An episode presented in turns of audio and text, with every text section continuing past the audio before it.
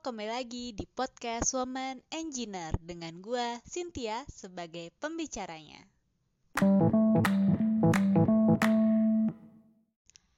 Episode kali ini terinspirasi dari sebuah drama Netflix yang baru aja tamat gue tonton. Judulnya Can Write A Life Without Scenario.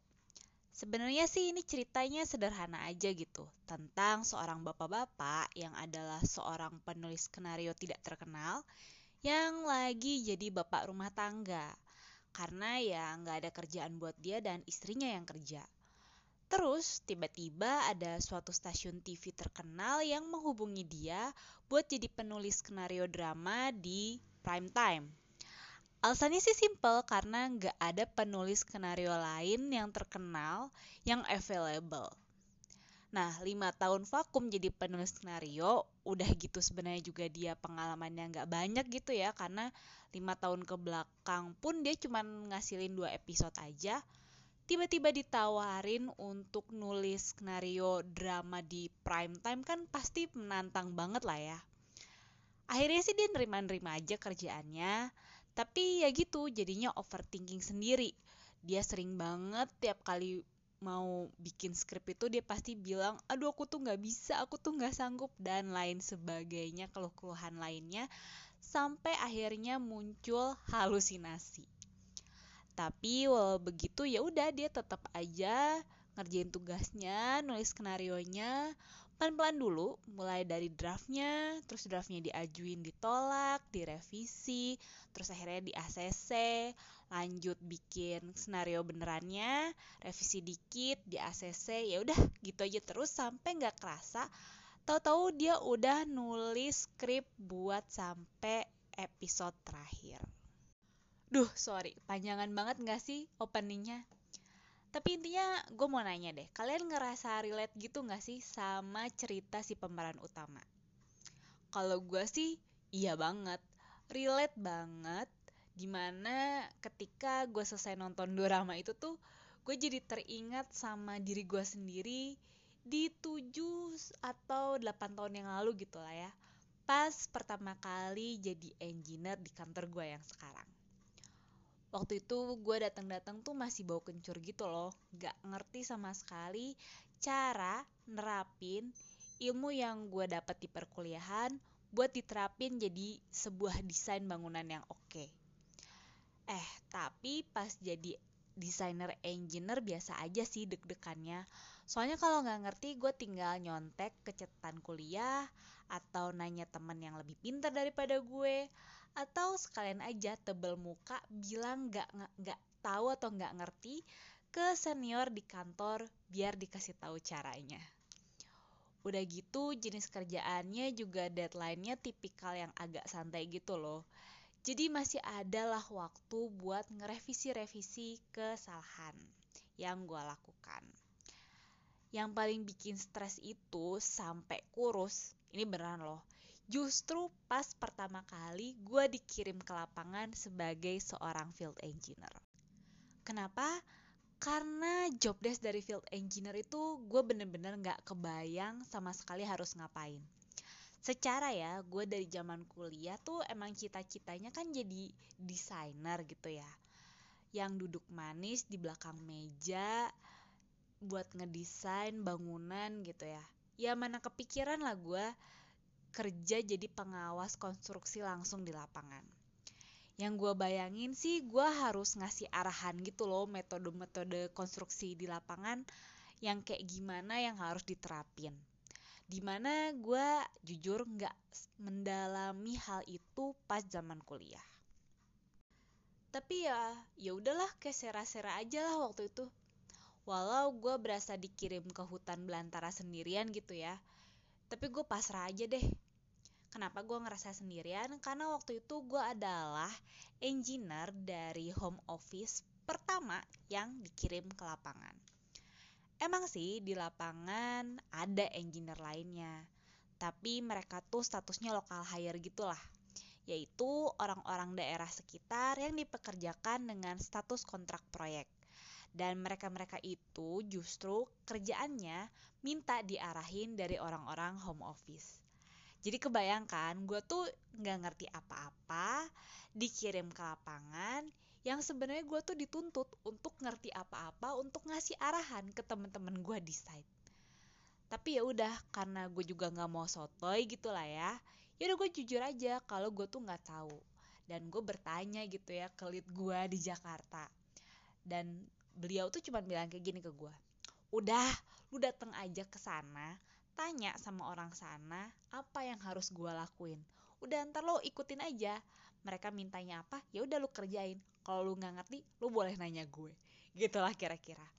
Ya udah itulah yang akhirnya gue lakuin di hari pertama ketika gue datang ke lapangan. Gue nanya ke tim hey apa nih yang bisa gue lakuin? Apa yang bisa gue kerjain dan sejak saat itu ya udah gue learning by doing aja gitu untuk semua job desk pekerjaan yang harus gue lakukan sebagai seorang field engineer di lapangan. Berat nggak? Hmm banget. Soalnya lo tuh harus bisa ngerjain kerjaan lo dengan ritme yang lebih cepat daripada ketika lo bekerja di home office. Kebayangkan stresnya kayak apa? Lo tuh belum ngerti gimana caranya ngerjain kerjaan lo sebagai field engineer, tapi lo dituntut untuk nyelesain pekerjaan tersebut dengan tempo yang sesingkat-singkatnya adalah kalian 6 bulan tuh gue stres dan sering banget curhat hal-hal yang sama ke orang-orang yang mau gue curhatin dan tentunya bukan kolega kantor gue biasanya yang gue curhatin tuh kayak aduh gue tuh takut salah sama kerjaan gue sampai aduh gue udah salah beneran ini. Kayak gitulah kira-kira. Soalnya gue stres banget ngelihat desain-desain yang gue kerjain selama gue di home office itu ternyata pas diimplementasikan di lapangan tuh keres sana sini dan harus direvisi segera biar bisa segera dikonstruksi dan ya nggak cuma desain gue doang sih ada juga desain-desain lain yang dikerjain sama kolega-kolega gue yang lain. Kalau ada masalah ya gue sendiri yang harus berpikir untuk menyelesaikannya karena gue adalah perwakilan dari home office di lapangan. Dan kalian tahu siapa yang paling sering gue gangguin? Ya udah pasti leader gue yang ada di Jakarta. Biasanya sih dia cuman ngasih clue atau arahan sedikit aja gitu loh buat nyelesain masalahnya. Sisanya ya gue yang ngurus sendiri. Again dengan tempo sesingkat-singkatnya. Sampai bisa keluar keputusan kek atau dokumen kek atau apa pun lah yang bisa menyelesaikan si permasalahan tersebut gitu jadi waktu itu stres banget deh sampai gue kurus sampai akhirnya pas gue cuti itu kalau nggak salah dari cuti pertama aja ketika gue pulang ke rumah nyokap gue cuman kayak ya ampun kamu kurus banget kayak gitu komentar dari nyokap gue oh ya nih gue ceritain kejadian paling bikin stres yang gue hadapi selama gue jadi field engineer selain pondasi-pondasi pompa yang gue desain tuh crash satu sama lain ya dengan pondasi bangunan yaitu terjadinya uplift di suatu kolam terbesar yang ada di proyek tersebut. Kalau bisa digambarin kolamnya tuh segede setengah lapangan bola kali ya. Nah, bayangin kolam segede itu dari empat sisinya, itu salah satu sisinya naik ke atas tanah sekitar satu meteran. Jadi si kolamnya tuh miring kayak gitu loh. Gara-gara ada si gaya dorong air tanah itu yang disebut uplift akibatnya ya udah si kolam itu nggak bisa dipakai karena volume tampungnya kan jadi berubah tuh karena dia kan miring. Dan udah pasti gara-gara dia keangkat secara paksa gitu ya dengan gaya angkat air ya udah jadinya si beton yang pembentuk si kolam itu retak dan jadinya bocor sana sini yang gak tau uplift singkatnya kolam itu sebenarnya punya perilaku yang sama kayak kapal yang mengambang di lautan itu ya. Jadi sebenarnya di dalam tanah itu ada air, ya bisa ada bisa enggak sih. Makanya ada beberapa tempat yang punya mata air kan. Itu karena di dalam tanahnya ada airnya. Nah, dengan perhitungan yang tepat, seharusnya itu tuh nggak kejadian tuh, terkejadian pengapungan kolam itu. Nah, tapi karena engineer yang masih um, apa ya istilahnya masih newbie lah ya itu yang ngedesain jadi ya udah terjadilah itu sesuatu yang seharusnya tidak terjadi. Dan gue sebagai perwakilan yang ada di lapangan ya sudah gue yang harus menghadapi apa ya sidak dari setiap orang gitu gue ditanyain kenapa ini bisa terjadi? Gimana nih saat penyelesaian permasalahannya dan lain sebagainya itu gue jadi orang pertama yang harus menghadapi di lapangan. Sekarang sih sebenarnya kalau gue inget-inget itu ya gue ketawa-ketawa aja lah ya. Tapi dulu pas kejadiannya pas hari haknya ya gue shock banget. Gue nggak ngerti harus gimana cara nanganinnya bangunan segede itu rusak di depan mata gara-gara air tanah yang lo nggak bisa lihat dan nggak bisa lo cegah juga gitu. Butuh waktu berbulan-bulan buat bisa menyelesaikan masalah tersebut. Sampai banyak banget senior-senior yang bantuin turun tangan dan inspeksi ke lapangan. Gue, ya gue tugasnya mendampingi mereka sambil ngikutin arahan mereka buat nyelesain tuh permasalahan pelan-pelan. Tapi percayalah, tanpa pengalaman itu semua ketika gue menjadi field engineer, jujur mungkin sampai sekarang gue bakal masih asal-asalan lah kalau mendesain. Gak mikirin dampak desain gue ke bangunan lain yang ada di sekitarnya mungkin gue juga bakal dikit-dikit stres juga kali ya. Cuman gara-gara masalah crash-crash kecil sana sini kayak yang gue lihat di sedang dialami sama teman-teman gue yang fresh graduate yang baru banget diterjunin ke lapangan.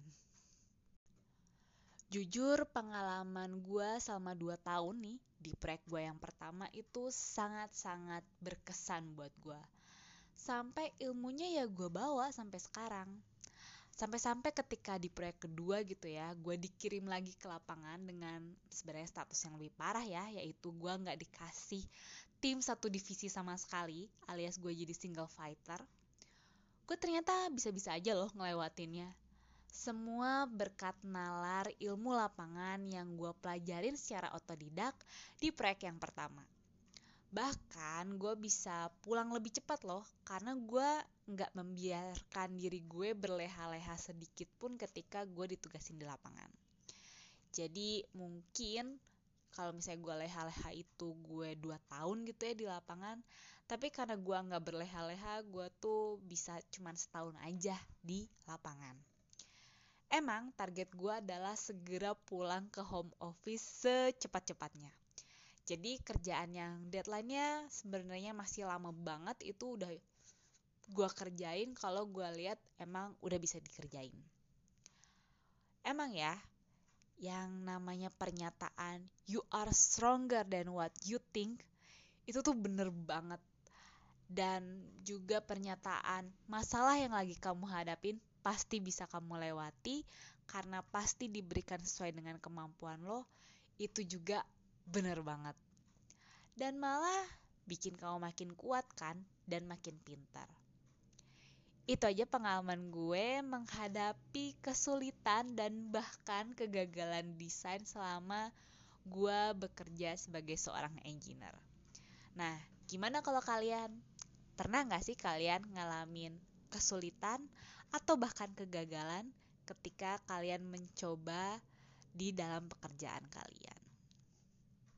Ya, semoga kegagalan-kegagalan yang pernah kita lakukan atau kita alami di masa lalu bisa jadi pembelajaran ya buat kita biar lebih pinter dalam menjalani hidup. Oke, segini dulu aja episode kali ini. Sampai jumpa di episode bulan depan. Dah.